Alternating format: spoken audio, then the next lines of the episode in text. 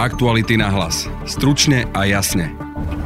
Prezidentka Slovenskej republiky Zuzana Čaputová podľa článku 102 odsek 1 písmeno G a článku 115 odsek 1 ústavy a na základe uznesenia Národnej rady číslo 1927, ktorým Národná rada Slovenskej republiky vyslovila nedôveru vláde Slovenskej republiky, odvoláva vládu Slovenskej republiky.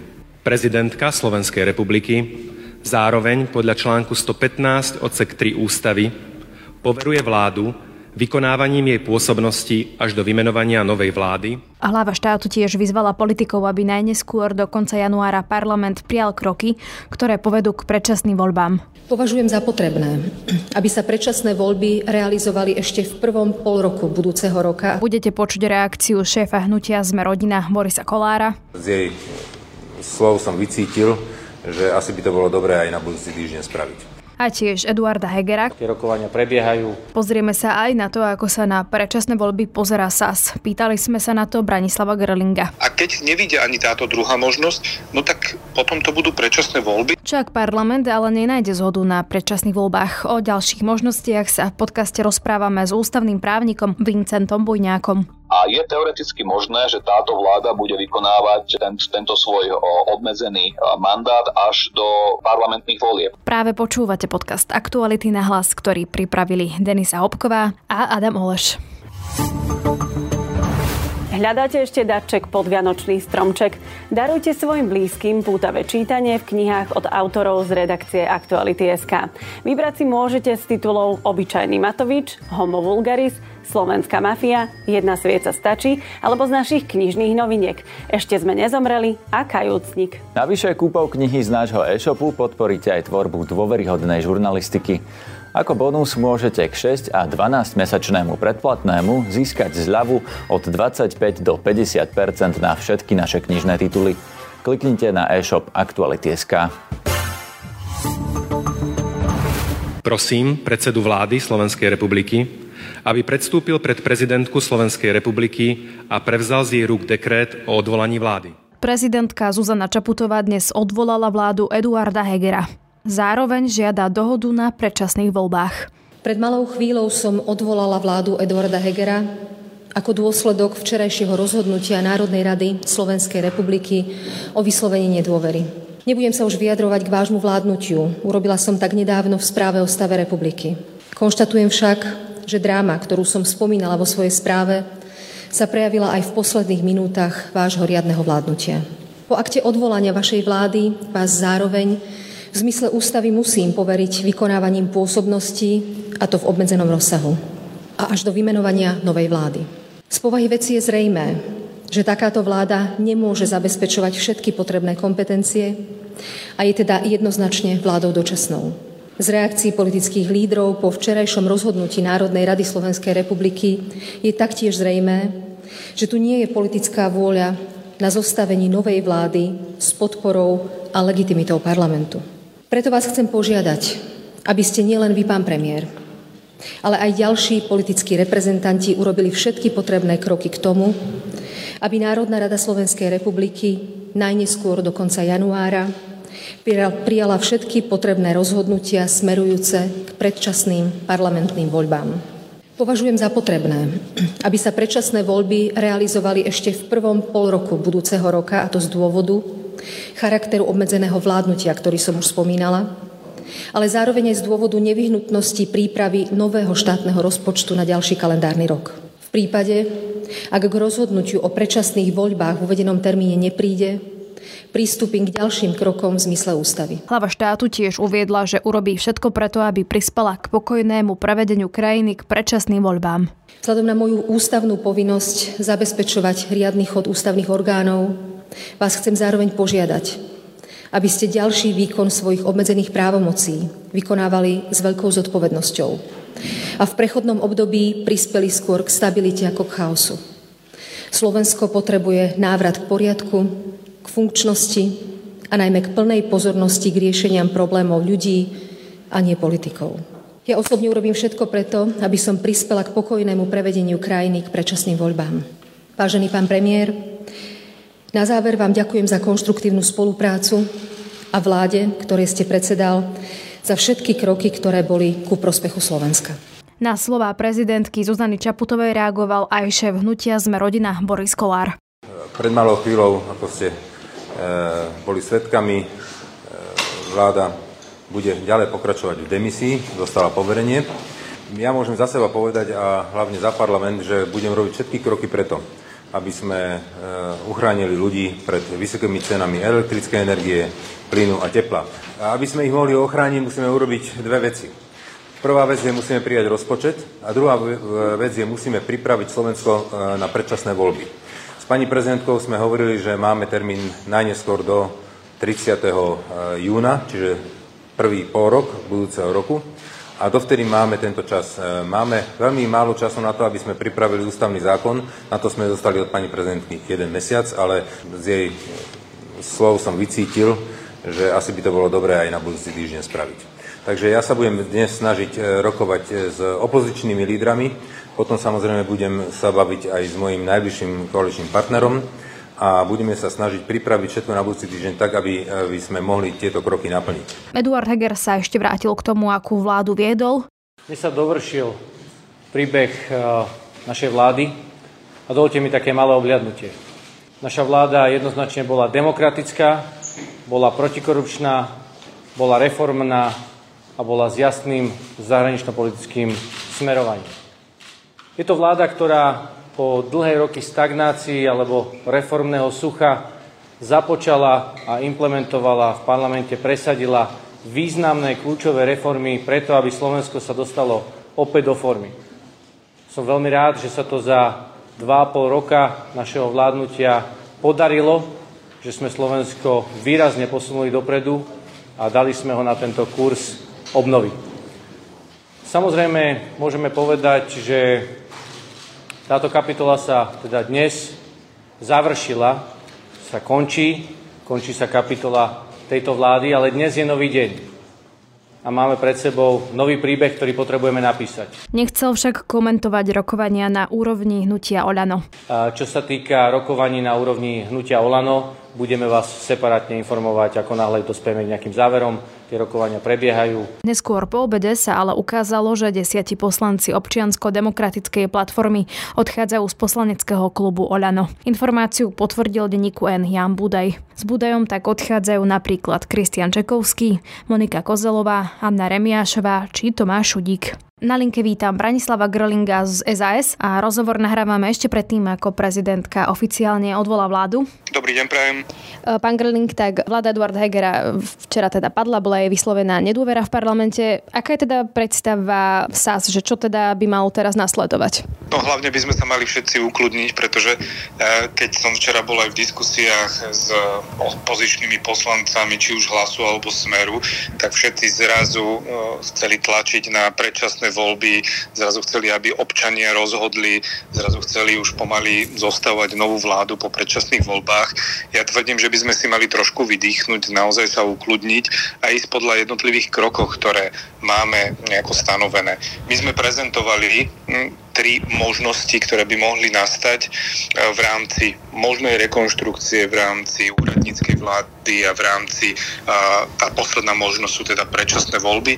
Uvidíme, čo nastane ešte v priebehu dnešného dňa a na základe toho a, potom sa vyjadríme. Dobre, ale keď si to teda rozoberieme, no tak nejaká rekonštrukcia vlády, nakoľko je vôbec toto reálne? Veď v podstate mesiace ste sa aj vy a Olano keby nenašli cestu, ako to vyriešiť, tak prečo by to teraz bolo nejakým nejakým spôsobom reálne. Môžeme sa postupne, e, že čo sa týka rekonštrukcie, tak poďme sa o tom aspoň porozprávať. Toto by mal iniciovať premiér v demisii za chvíľu v rámci stretnutia ostatných strán, že či naozaj tu nemáme nejakú možnosť a že by sa vytvorila nová 76. Ja viem, že to asi bude náročné, že možno aj to bude také nepravdepodobné, ale poďme sa stále ešte o tom porozprávať, aby sme ukludnili tú situáciu a využili všetky možné kroky, ktoré sú.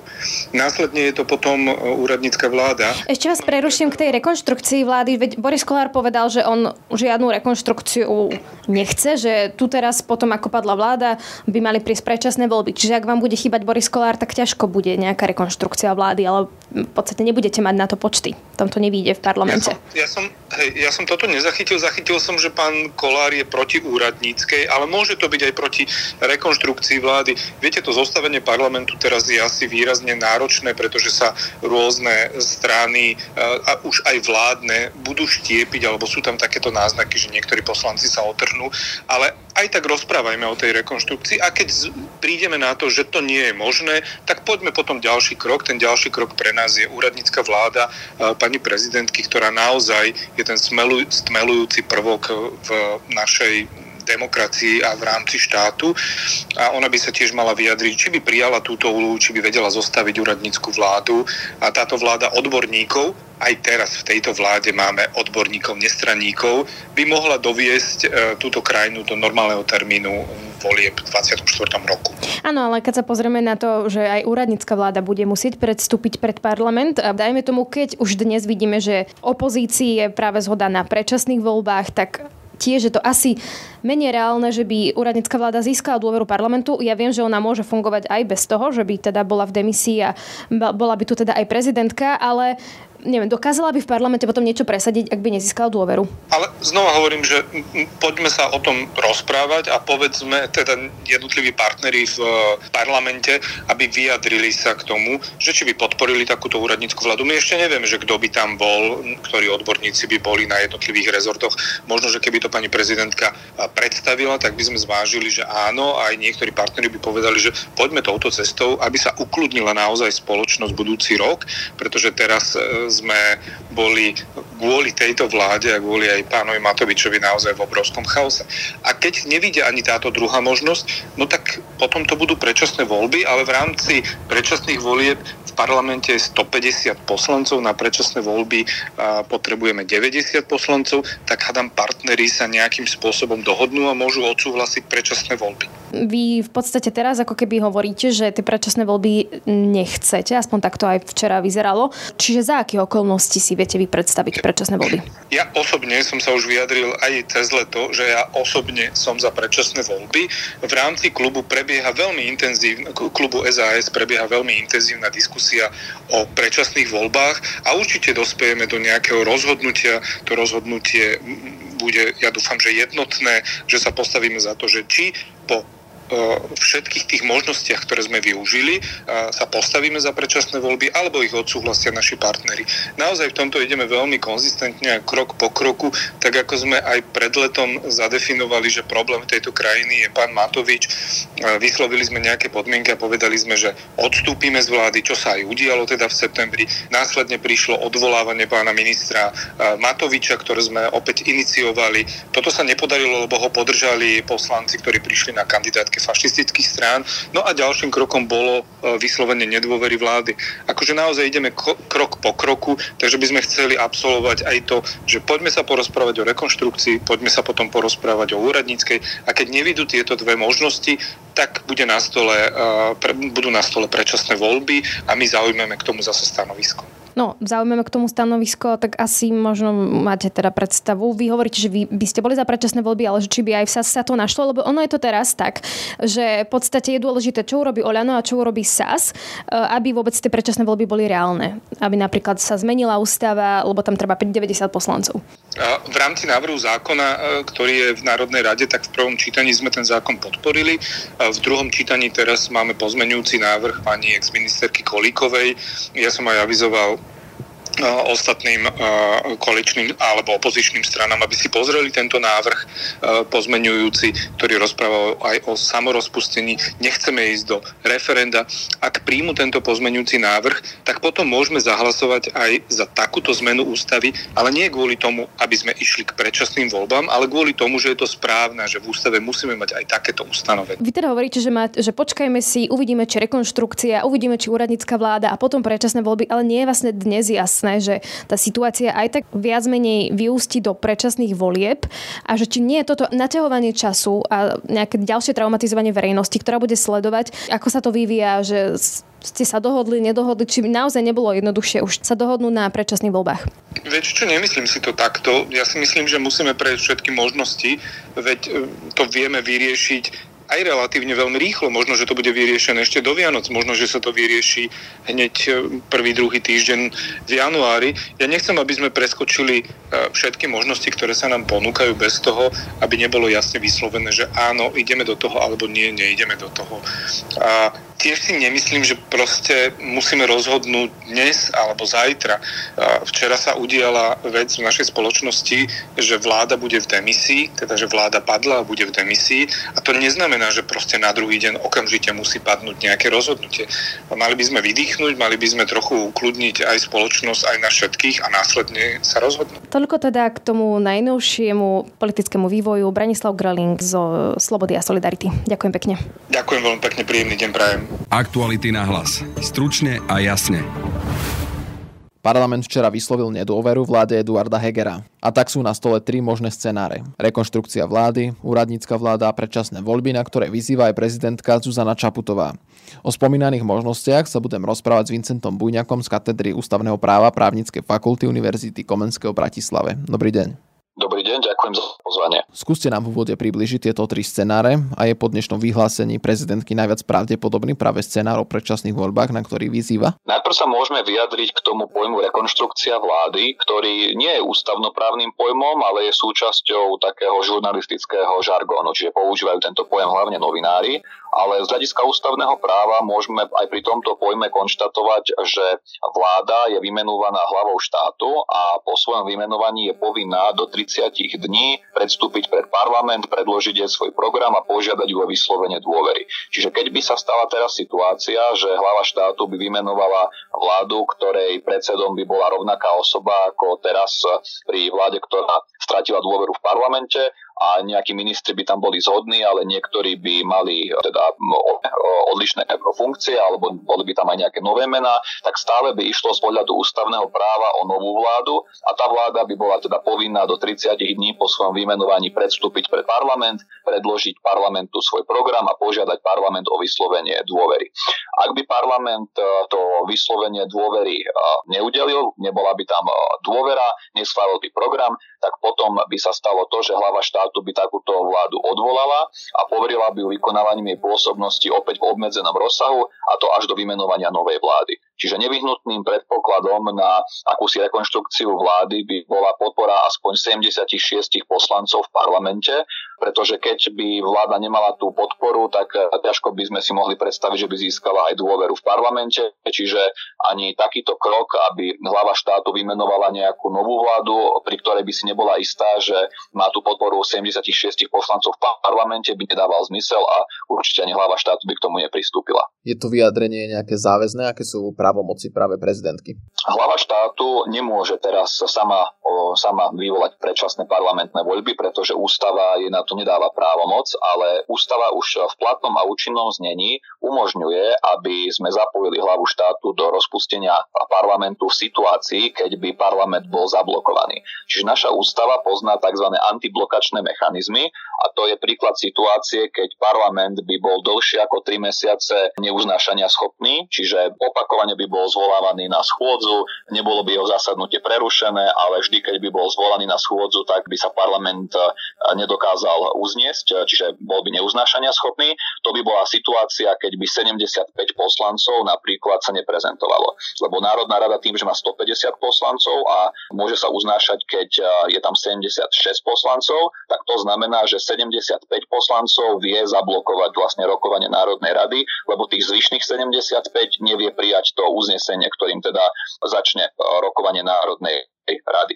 Takže keď by sa takáto, takáto situácia stala, po tých troch mesiacoch to podľa našej ústavy vie odblokovať hlava štátu a to tým, že rozpustí parlament a potom vyvolá predčasné parlamentné voľby. Je to oprávnenie, nie je to povinnosť a s takým niečím sme sa ešte do trajšej histórii nestretli, pretože predchádzajúce parlamenty využívali spôsob, ktorým bol veľmi správne ústavným súdom označený za protiústavný. Čiže ústavný súd veľmi správne povedal, že predchádzajúce uh, skrácovanie volebného obdobia tými jednorazovými, nepredpokladanými ústavnými zákonmi o skrátení volebného obdobia, že to bol spôsob, ktorý ústava nepozná a priečilo sa to ústave.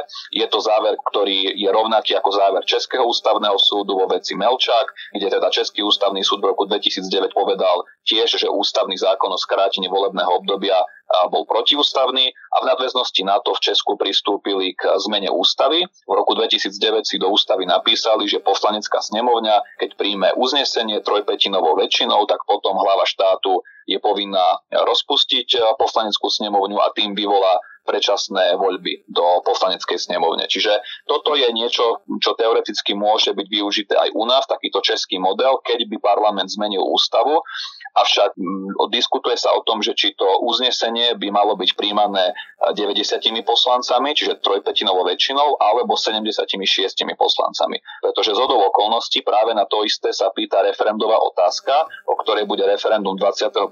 januára, keď teda petičný výbor navrhuje aby bolo možné vysloviť e, skrátenie volebného obdobia tým uznesením aj v situácii, keď za ňo zahlasuje 76 poslancov, teda minimálne. Čiže 76 poslancov alebo 90 poslancov, to je potom na Národnej rade, či takto to dá do ústavy 76 alebo 90 pri príjmaní toho uznesenia. Ja osobne e, sa hlavne prikláňam k tomu, aby keď robíme takúto zmenu ústavy, aby sa to nerobilo náhle pod vplyvom emócií, lebo už v minulosti, keď sa to robilo týmto spôsobom, sa do ústavy dostali chyby a my robíme zmenu ústavy, ktorá sa bude týkať nielen tejto situácie, ale všetkých budúcich situácií. Preto ja by som sa prihováral za to, aby takéto uznesenie bolo možné prijať potom, čo, sa 30, čo, čo prejde 30 dní, keď sa o ňom začne rokovať, čiže prinesie sa to uznesenie, prejde 30 dní, ho prerokujú a potom po tých 30 dňoch za, za to uznesenie o skrátení volebného obdobia budú, budú môcť zahlasovať.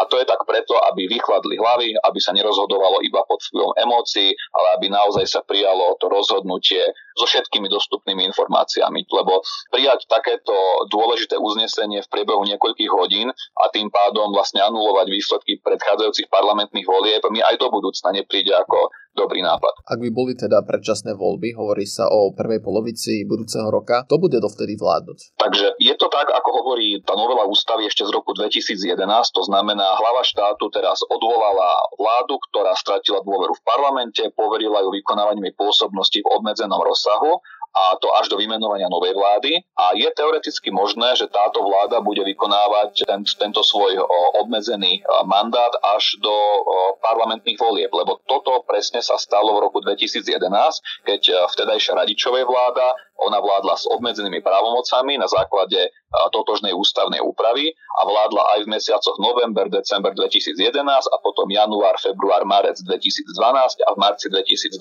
boli potom predčasné parlamentné voľby, čiže 5 mesiacov bola takáto vláda s týmito obmedzenými právomocami. A je tiež potrebné povedať, že tie obmedzené právomoci potom sú prepojené aj s postavením prezidenta, lebo hlava štátu niektoré právomoci, na, niek- na výkon niektorých právomocí udeluje súhlas. To znamená, že vláda, ktorá teraz stratila dôveru v parlamente, niektoré právomoci jej zostali, niektoré právomoci stratila a na niektoré právomoci potrebuje predchádzajúci súhlas hlavu, hlavy štátu na to, aby ich mohla vykonávať. Ktoré také najzásadnejšie právomoci stratila vláda? Podľa ústavy sa vláda uznáša aj na e, rozhodnutiach, ktoré e, sa týkajú zásadných opatrení v oblasti hospodárskej a sociálnej politiky alebo zásadných opatrení v oblasti vnútornej a zahraničnej politiky. A podľa ústavy vláda, ktorá stratila dôveru v parlamente, stratila aj tieto právomoci. Vláda, ktorá stratila dôveru v parlamente, keď bude chcieť vymenúvať a odvolávať štátnych funkcionárov a troch členov súdnej rady,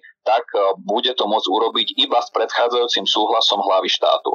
Rovnako ten predchádzajúci súhlas je nevyhnutný, keď budú chcieť robiť napríklad skrátené legislatívne konanie, čo je niečo, čo každá vláda využívala celkom hojne a to skrátené legislatívne konanie teda iba so súhlasom hlavy štátu. Vieme, že naša hlava štátu napríklad aj vetovala niektoré zákony, keď sa nazdávala, že neboli splnené podmienky pre skrátené legislatívne konanie, čiže toto by v našej situácii znamenalo aj akúsi väčšiu čistotu legislatívneho procesu, lebo tam, kde by mala hlava štátu pochybnosti, by ten súhlas na skrátené legislatívne konanie nedala. Rovnako sa to týka ešte zahraničných ciest členov vlády. Čiže keď e, je štandardná situácia, tak o zahraničnej ceste člena vlády e, rozhoduje vláda, ale tuto bude ešte musieť vláda získať predchádzajúci súhlas hlavy štátu. A my vieme z roku 2011, kedy teda sa takéto niečo stalo, že vláda stratila dôveru v parlamente, že aj vtedajší pán prezident on na výkon niektorých týchto právomocí nedal súhlas. Napríklad vtedajší pán prezident nedal súhlas na skrátené legislatívne konanie o novele zákona o vysokých školách, ktorá bola plánovaná v decembri 2011, alebo napríklad v januári 2012 nedal súhlas na to, aby vláda vymenovala predsedu výkonného výboru Fondu národného majetku. Čiže aj súčasná vláda teoreticky sa môže stretnúť s tým, že jej hlava štátu na výkon niektorých právomocí teda nedá súhlas a potom nebudú to môcť robiť. To bol Vincent Bujňák z katedry ústavného práva Právnickej fakulty Univerzity Komenského Bratislave. Ďakujem za rozhovor. Ďakujem za pozvanie, všetko dobré. Na dnešnom podcaste spolupracoval David Žák a Adam Oleš. Od mikrofónu sa lúči a pekný víkend želá Denisa Hopková. Aktuality na hlas. Stručne a jasne.